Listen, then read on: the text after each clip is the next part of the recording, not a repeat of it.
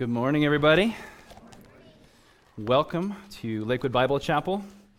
Uh, this is the preaching service. Please open your Bibles uh, and turn with me to Genesis chapter 7 and stand for the reading of God's Word.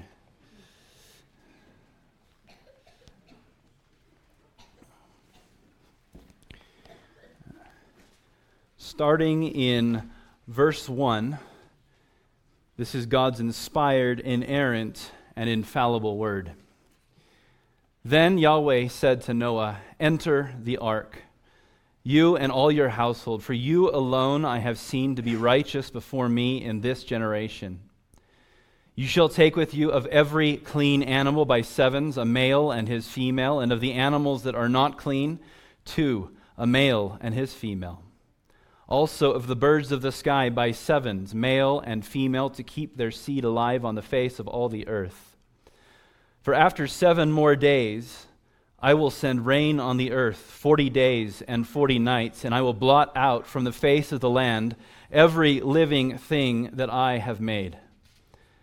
And Noah did according to all that Yahweh had commanded him. Now, Noah was 600 years old when the flood of water came upon the earth. Then Noah and his sons and his wife and his sons' wives with him entered the ark because of the water of the flood of clean animals and animals that are not clean, and birds and everything that creeps on the ground by twos, they came to Noah into the ark, male and female, as God had commanded Noah. And may the Lord bless the reading of his word. You may be seated. In Genesis chapter 6, we learned about the wickedness of those who lived during the time of Noah. Genesis 6 5. Then Yahweh saw that the evil of man was great on the earth, and that every intent of the thoughts of his heart was only evil continually. Genesis 6:11 The earth was corrupt before God, and the earth was filled with violence. Genesis 6:12 God saw the earth, and behold, it was corrupt, for all flesh had corrupted their way upon the earth. And then we read the following words that God spoke to Noah in light of this The end of all flesh has come before me. For the earth is filled with violence because of them, and behold, I am about to destroy them with the earth. Prior to this, in Genesis 6 3, God informed Noah that he would not strive with man, with this evil, this wickedness, this rebellion of his creation forever. On the contrary, God told Noah, Man is flesh. His days shall be 120 years. Which, by the way, is commonly misunderstood as God telling Noah that the average lifespan of man would decrease to around 120 years. But in fact, that's not the case. One commentator confirms this when he says the following Some have also described this as the longevity of mankind for a number of generations after the flood, people lived to be much older than this. For example, Isaac lived to 180 years, so it's not referring to longevity. In Genesis 6, verse 3, God is setting up a countdown. He's setting up a, a, timeline for when his judgment would come upon the violence and wickedness of Noah's generation. He's drawing a line in the sand and saying, My mercy my grace, my long suffering in the face of this evil has a time limit. My patience will run out. And then I will deal with this evil generation. Brothers and sisters, friends, what an important thing it is to realize that yes, God is patient. Yes, God's long suffering is indeed long, but it will not last forever. We cannot presume on the patience of God. As Paul explains in Romans 2 4, when he says, Or do you think lightly of the riches of his kindness and forbearance and patience, not knowing that the kindness of God leads you to repentance? But because of your stubbornness and unrepentant heart, you are storing up wrath for yourself in the day of wrath and revelation of the righteous judgment of God. In Genesis 6 3, God told Noah 120 years, and then judgment comes. And during those 120 years, God commanded Noah to construct this ark. And by the way, that doesn't necessarily mean that it took the whole 120 years to build it. All we really know for certain is that when God gave the command to build the ark in Genesis 6:14, that this command took place on or sometime after Genesis 6:3, when God first informed Noah that judgment would come in 120 years. Some theologians even estimate that it only took Noah 55 to 75 years to actually build the ark. But at the end of the day, it doesn't really matter how long it took Noah to build the ark. What matters is Noah's response to God. When God gave him the exact instructions that he would need to build this ark. Genesis 6:22 tells us how Noah responded. Thus Noah did according to all that God had commanded him, so he did. Noah was a man who obeyed God. This is clear from his faithfulness to follow God's commands in Genesis chapter 6, and we will see this obedience continue in Genesis chapter 7, where we now consider the first point in our outline. God issues the command to load the ark. And so the time has come. 120 years have passed since Genesis 6 3. Methuselah has died, and Noah has built the ark. The big day has almost arrived. And throughout this time, between Genesis 6 3 and Genesis 7 1, we learn from 2 Peter 2, verses 4 and 5, that Noah preached righteousness to his generation. 2 Peter 2, 4 and 5 tells us that God preserved Noah, a preacher of righteousness with seven others. Noah was a preacher of righteousness. Noah had been warning those around him of the coming judgment. He had been preaching to his generation how to escape the imminent wrath of Yahweh. But no one listened. No one heeded Noah's call to repent of their sin. No one turned from their wickedness. No one followed Yahweh in obedience to righteousness. The fact of the matter is, only Noah was saved, along with seven others, seven people who were the immediate family of Noah. And from the horizontal perspective, from the perspective of this life, from the perspective of man, Noah was a massive failure. He's got this huge boat and no water to float it on. He's preached for probably 120 years to these people, and only seven others have believed and responded. And by the way, those seven were his immediate family. None of his neighbors, none of his friends, none of his cousins or his aunts or his uncles or his brothers or his sisters. None of those in his generation believed. But here's the point the perspective of man has no bearing on what God thinks. How things look on the horizontal don't really tell us a whole lot about what is really going on, about what is really true. Man's ideas of progress and success in no way reflect what is important to God. Isaiah 55, 8 and 9 tell us, For my thoughts are not your thoughts nor are your ways my ways, declares Yahweh. For as the heavens are higher than the earth, so are my ways higher than your ways, and my thoughts than your thoughts.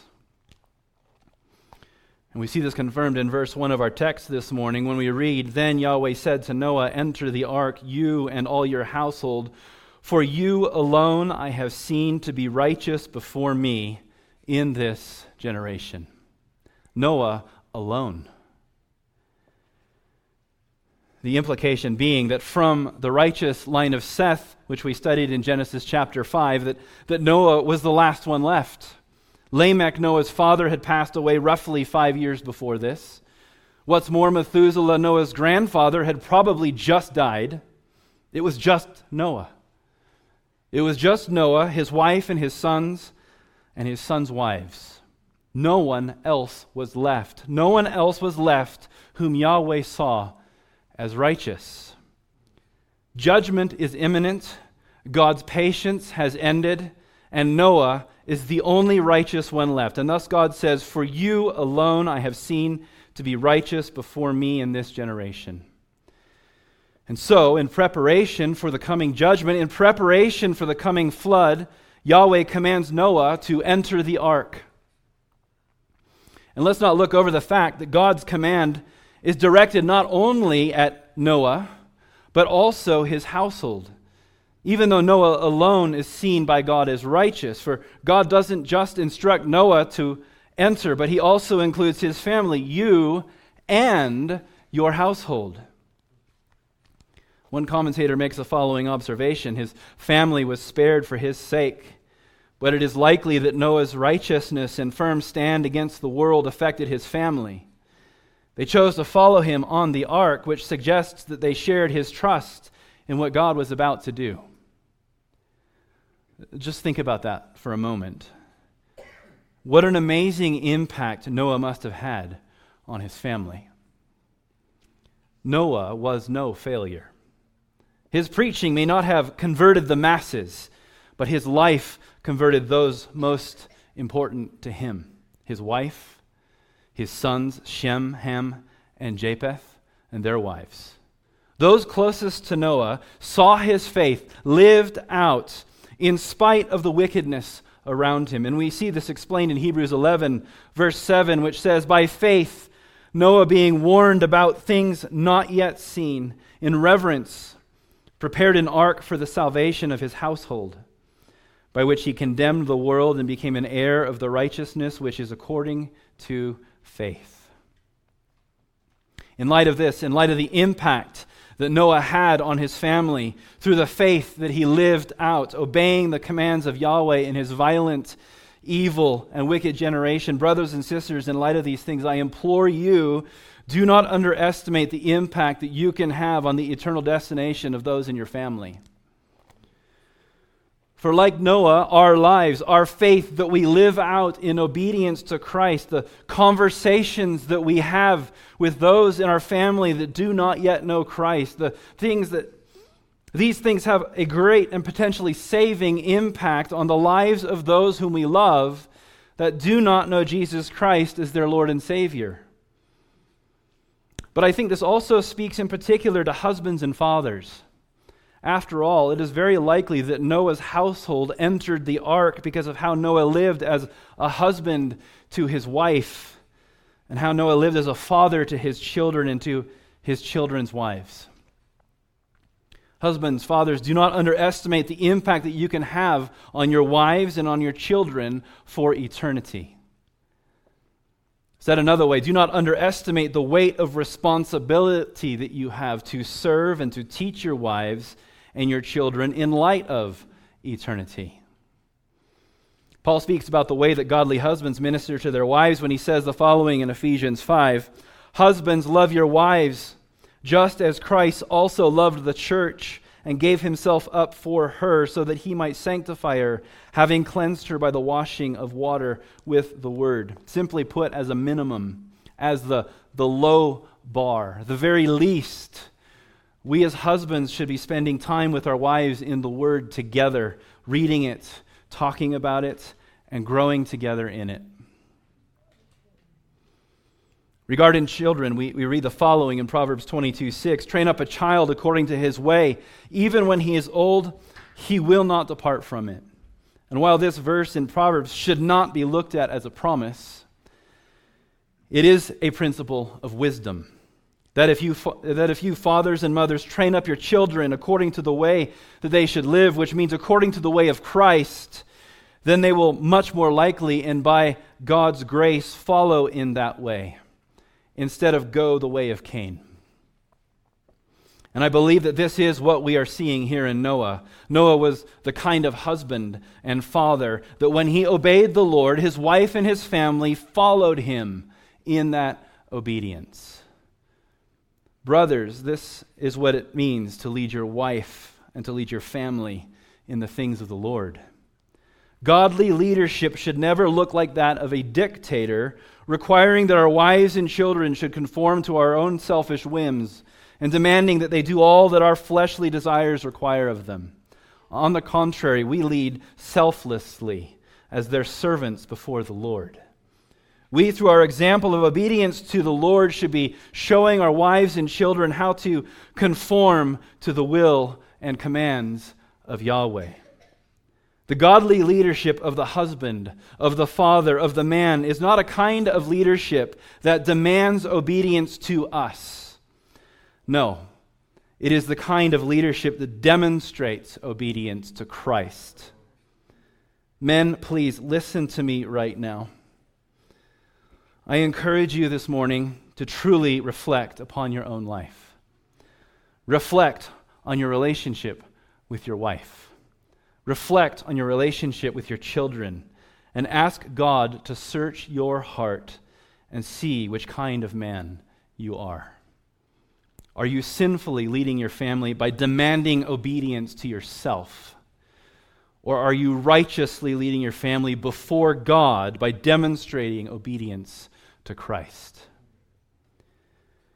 And let me just say, whether you realize it or not, the implication of this is that before you can ever lead your wife or your children by demonstrating obedience to Christ to them, you have to be the kind of man who is already living in obedience to Christ now.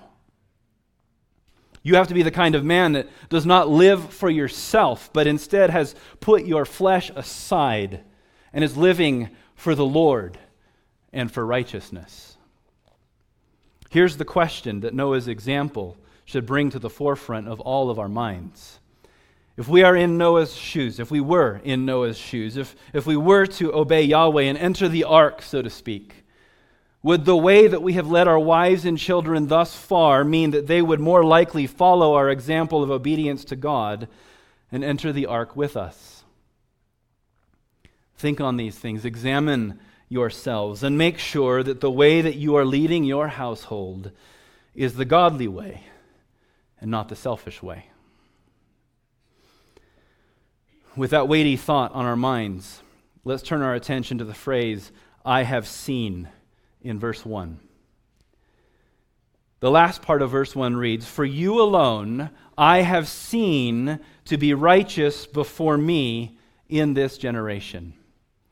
This is interesting when you consider all that Yahweh has seen thus far, particularly in Genesis chapter 6, and that every last drop of it was wickedness.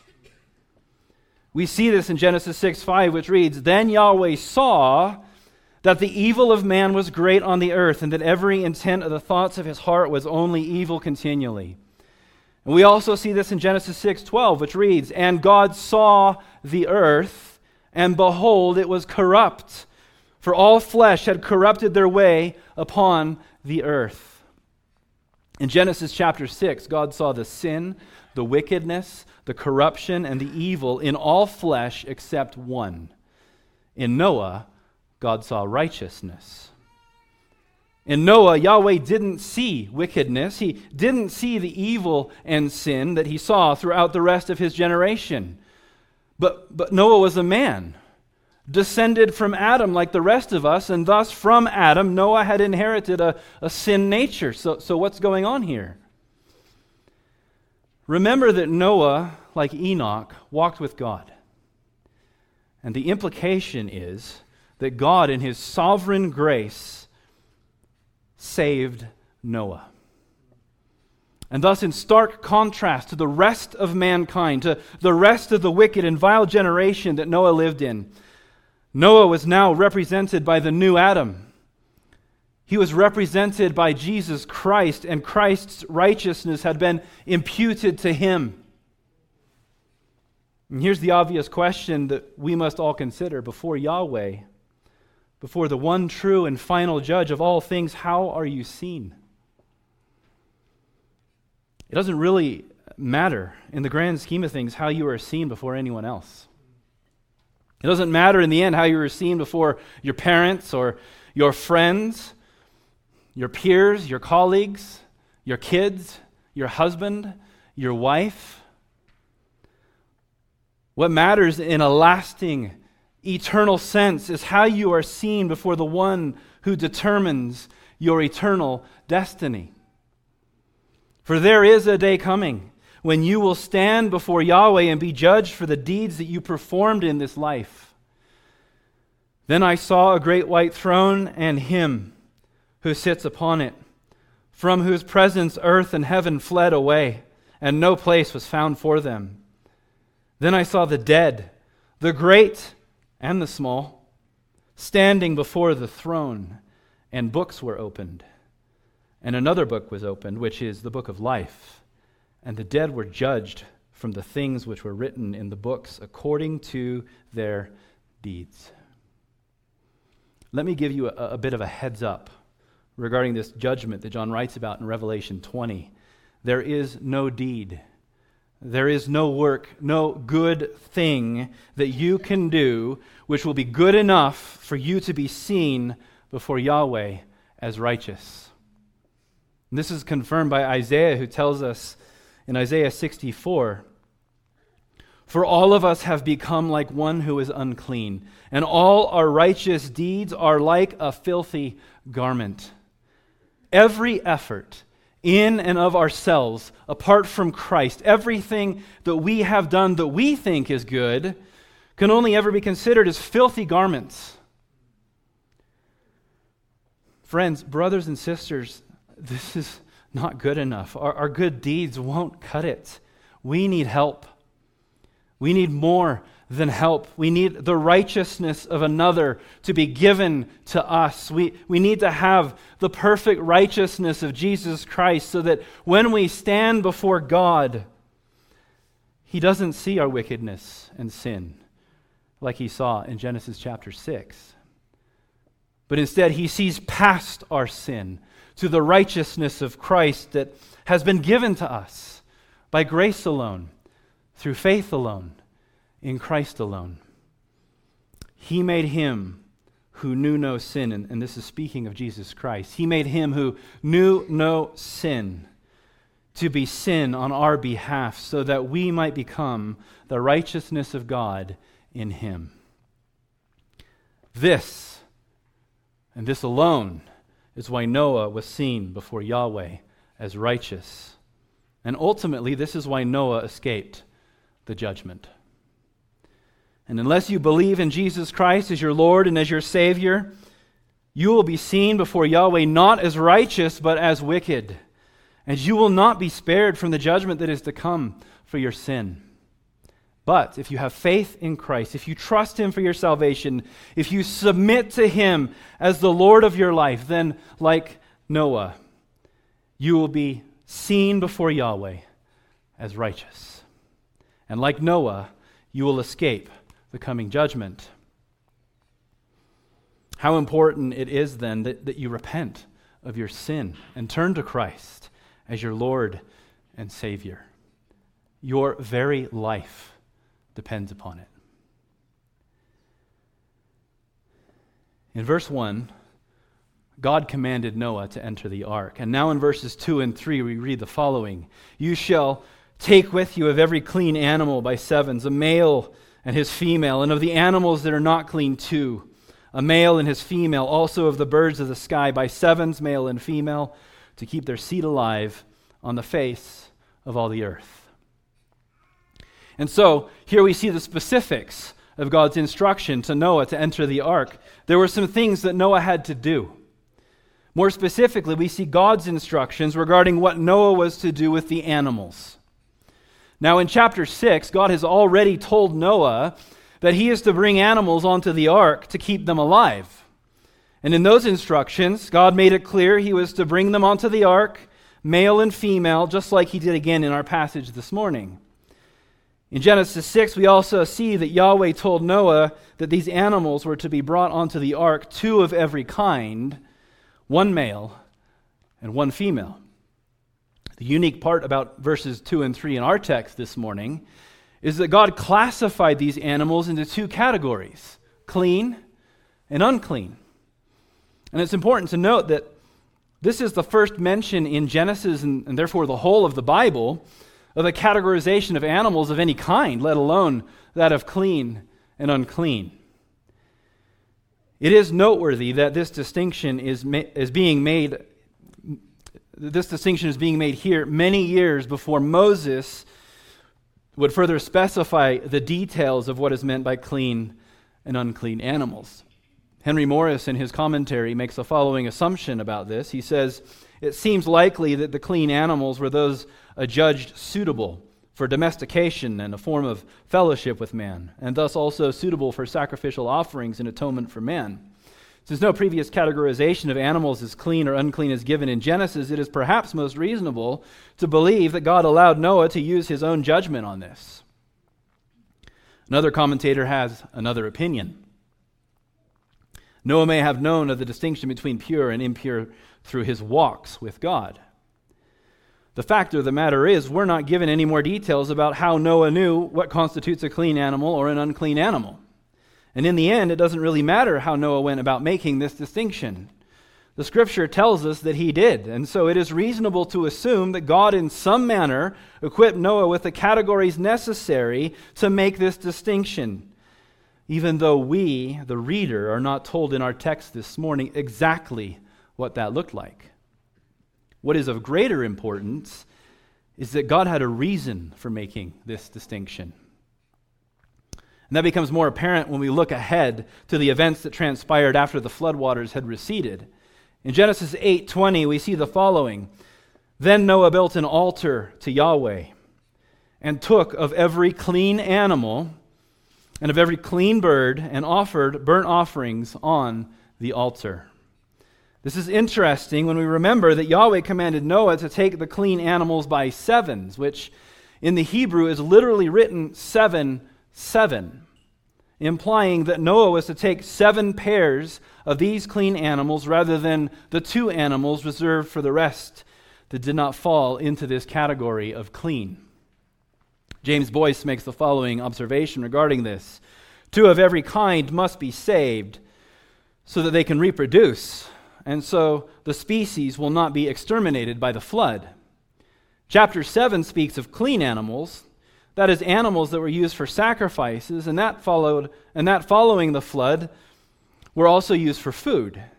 In this chapter, Jehovah is adding to the earlier instruction that which would be necessary for the survival of Noah's family and for the practice of religion. Obviously, if Noah had come out of the ark after the flood and had sacrificed a lamb, as he undoubtedly did, Genesis says he sacrificed some of all the clean animals and clean birds there would have been no more lambs or cows or doves or whatever.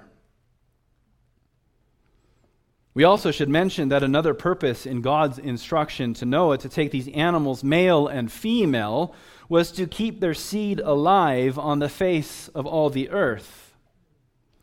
God's plan was to preserve these animals so that they could continue on after the flood.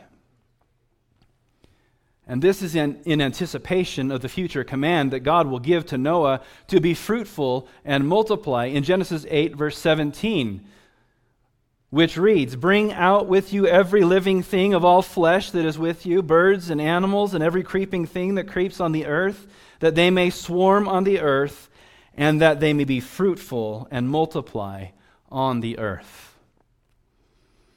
In these verses this morning, God is preparing Noah as a righteous man to escape the coming judgment, much like God in his commands to us is pre- preparing us to escape the coming judgment. The next verse in our passage this morning confirms this. God has just given Noah specific instructions regarding himself and the animals. And now in verse 4, God tells Noah why. God tells Noah, God lets Noah know the reason for his instructions.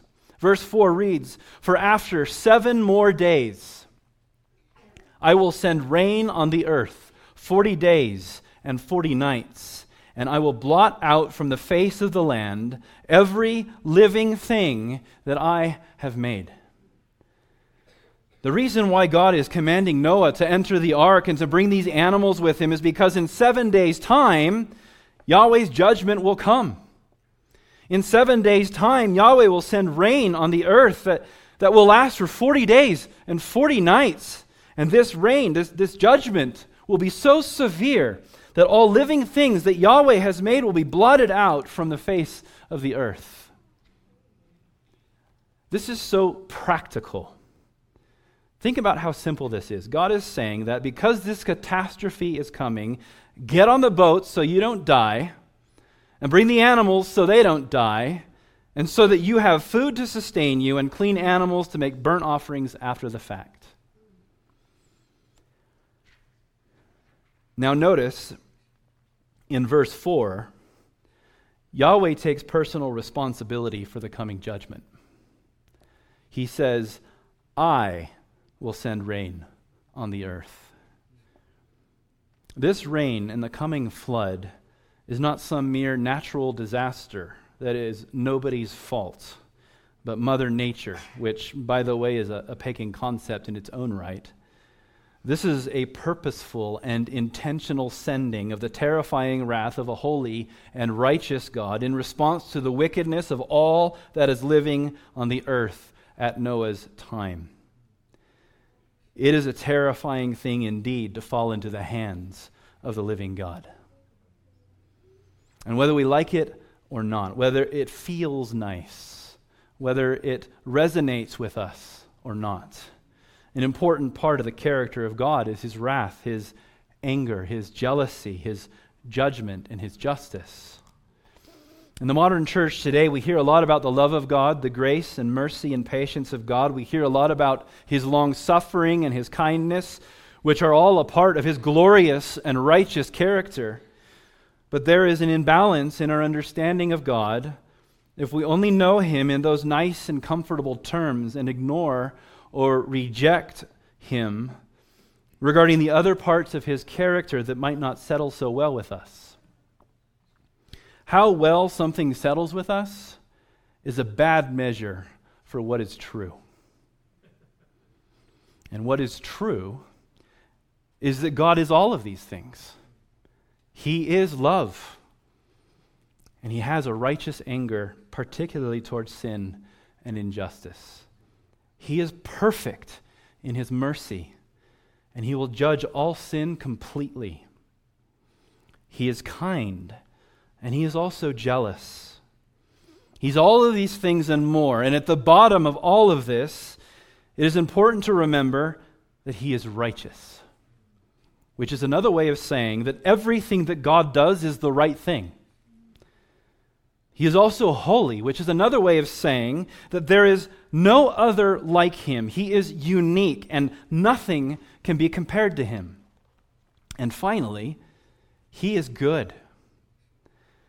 This means that we can know without any doubt that while this vast and total judgment against sin seems harsh, and it is harsh, that because of who God is in all of his character, that it is good. Especially when measured not according to our understanding of what is good, but according to God himself, who defines for us that which is right and that which is wrong. And one more thing we also must be careful in how we think about God, in how we evaluate God and his decisions, his actions, even his character. We must be careful to not assume the position of judge before God, for he and he alone is judge of all things. And so God has been instructing Noah in all of these things for a very long time. And because Yahweh has chosen Noah from before the foundation of the world to be righteous, God sees him as righteous. And because Yahweh has chosen Noah from before the foundation of the world to be righteous, Noah obeys. Which leads us to the second point in our outline Noah obeys. Verse 5 reinforces the point that, that Noah has been and continues to obey God in all that God requires of Noah. Verse 5 reads, and Noah did according to all that Yahweh had commanded him. Noah did according to all that Yahweh had commanded him. Noah did everything that God told him to, all of it. Not a single part was ignored, not a single detail was left undone. And it was even completed within the time frame that God had given Noah. In verse, in verse 4, God told Noah that he had seven days to get all the animals and his family on the ark before judgment comes. And in the verses that follow, we will see that Noah accomplished everything God had instructed him to do within that time frame. And this tells us something of the nature of obedience. For from Noah's example, we learn two parts of what it means to obey. First, obedience consists of doing everything that you've been told, not half, not a portion, not only a little bit, but all of it. Parents, I'm sure that this is something that resonates with you regarding your children. I know it does for me. When you ask your kids to do something, let's say clean their room, and they only clean part of it, but the rest has been completely neglected, well, that's not obedience. True, godly biblical obedience is doing all that you've been told to do. In the case of cleaning the room, it means that, that, you, can, that you clean it all. And you do so with the standard of excellence that would bring honor and glory to God.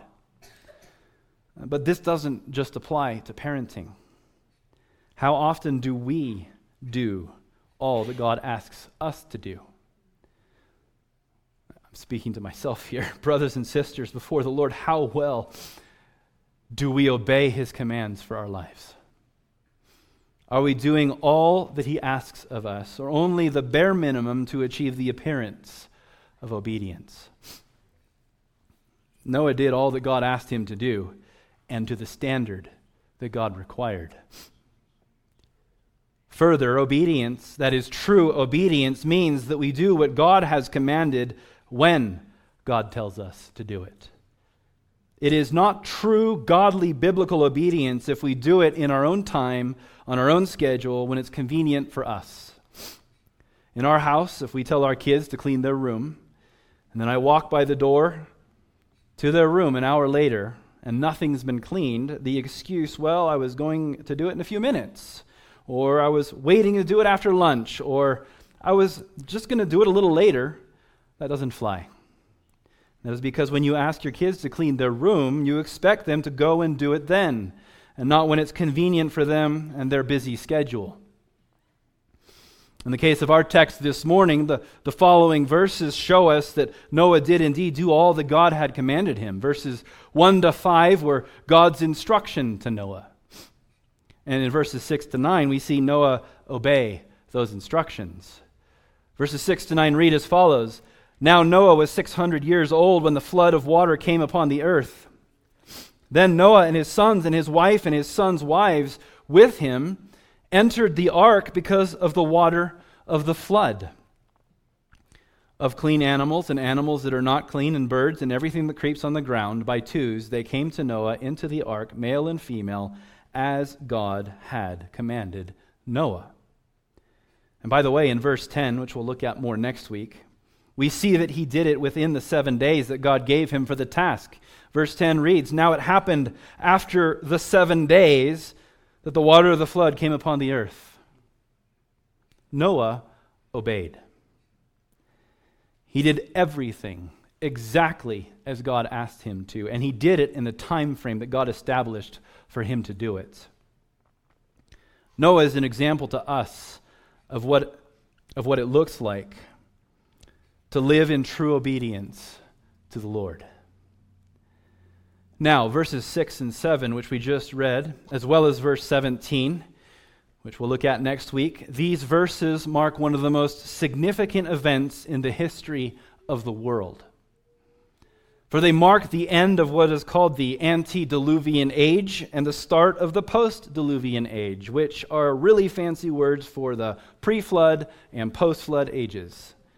Further, the very specific dating given in these verses for when this took place also affirms that the flood is not a myth.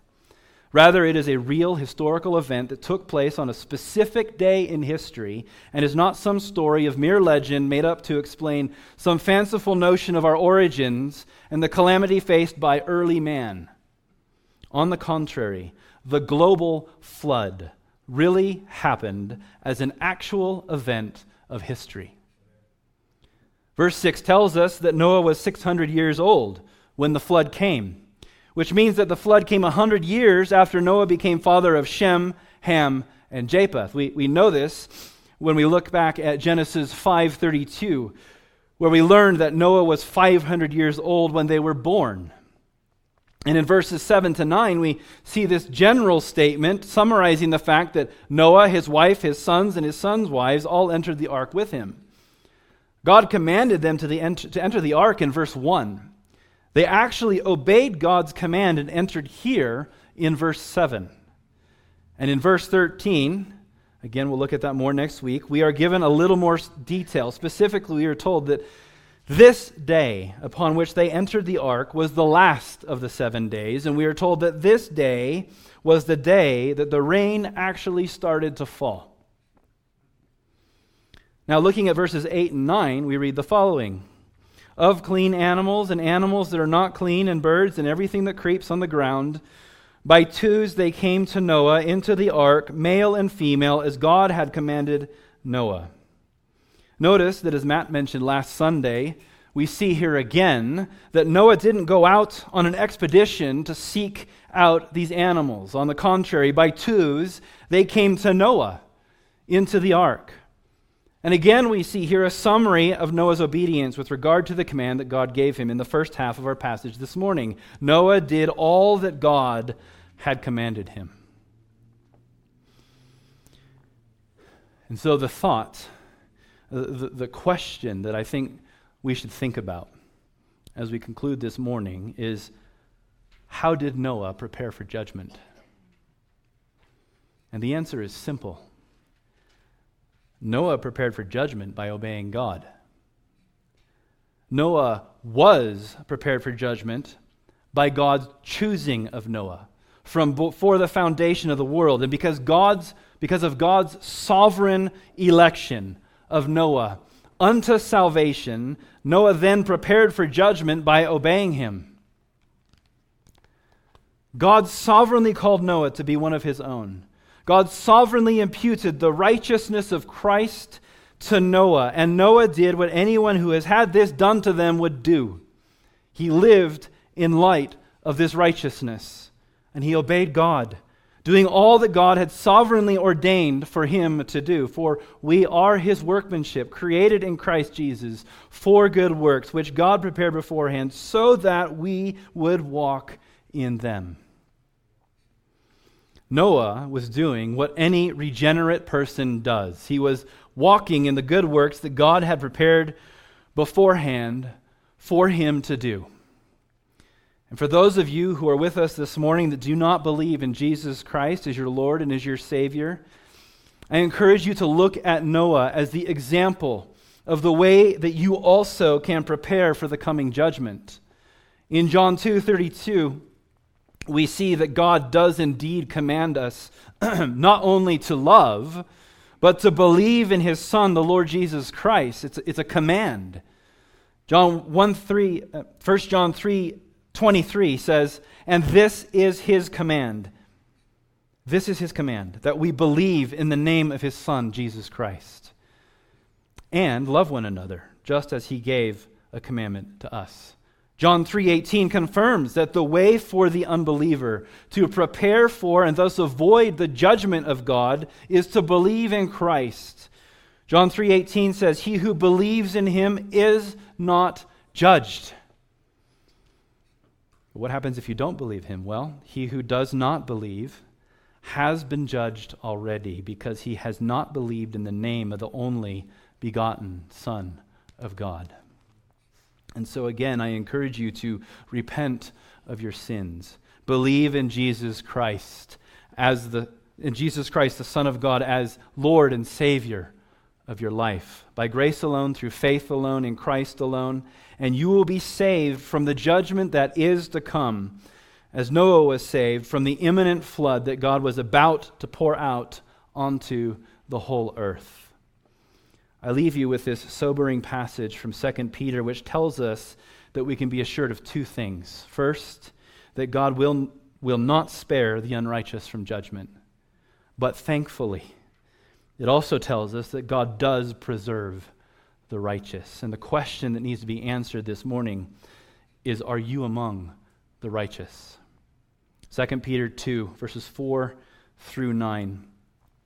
For if God did not spare angels who sinned, but cast them into the pit, and delivered them to chains of darkness, being kept for judgment, and did not spare the ancient world, but preserved Noah, a preacher of righteousness with seven others, when he brought a flood upon the world of the ungodly, and if he condemned the cities of Sodom and Gomorrah to destruction by reducing them to ashes, having made them an example to those who would live ungodly lives thereafter, and if he rescued Lot, if he rescued righteous Lot, oppressed by the sensual conduct of unprincipled men, for by what he saw and heard that righteous man, while living among them, felt his righteous soul tormented day after day by their lawless deeds. Here's the key. Then the Lord knows how to rescue the godly from trial and to keep the unrighteous under punishment for the day of judgment. And it is my prayer this morning that you are among the godly, that like Noah, you are preserved from the coming judgment. Amen. Amen. Now I invite Noel and the music team back up to lead us in musical worship as I close in prayer. Heavenly Father, we thank you again for this time, Lord, for your word. We thank you for Noah and his example, Lord, of obedience. And so, Father, I pray that uh, we would see that, Lord, and that you would work in our lives accordingly to live our lives for you. Lord, that we would submit ourselves to Christ. Lord, for in him is the only way to escape judgment. And we pray these things in Jesus' name. Amen.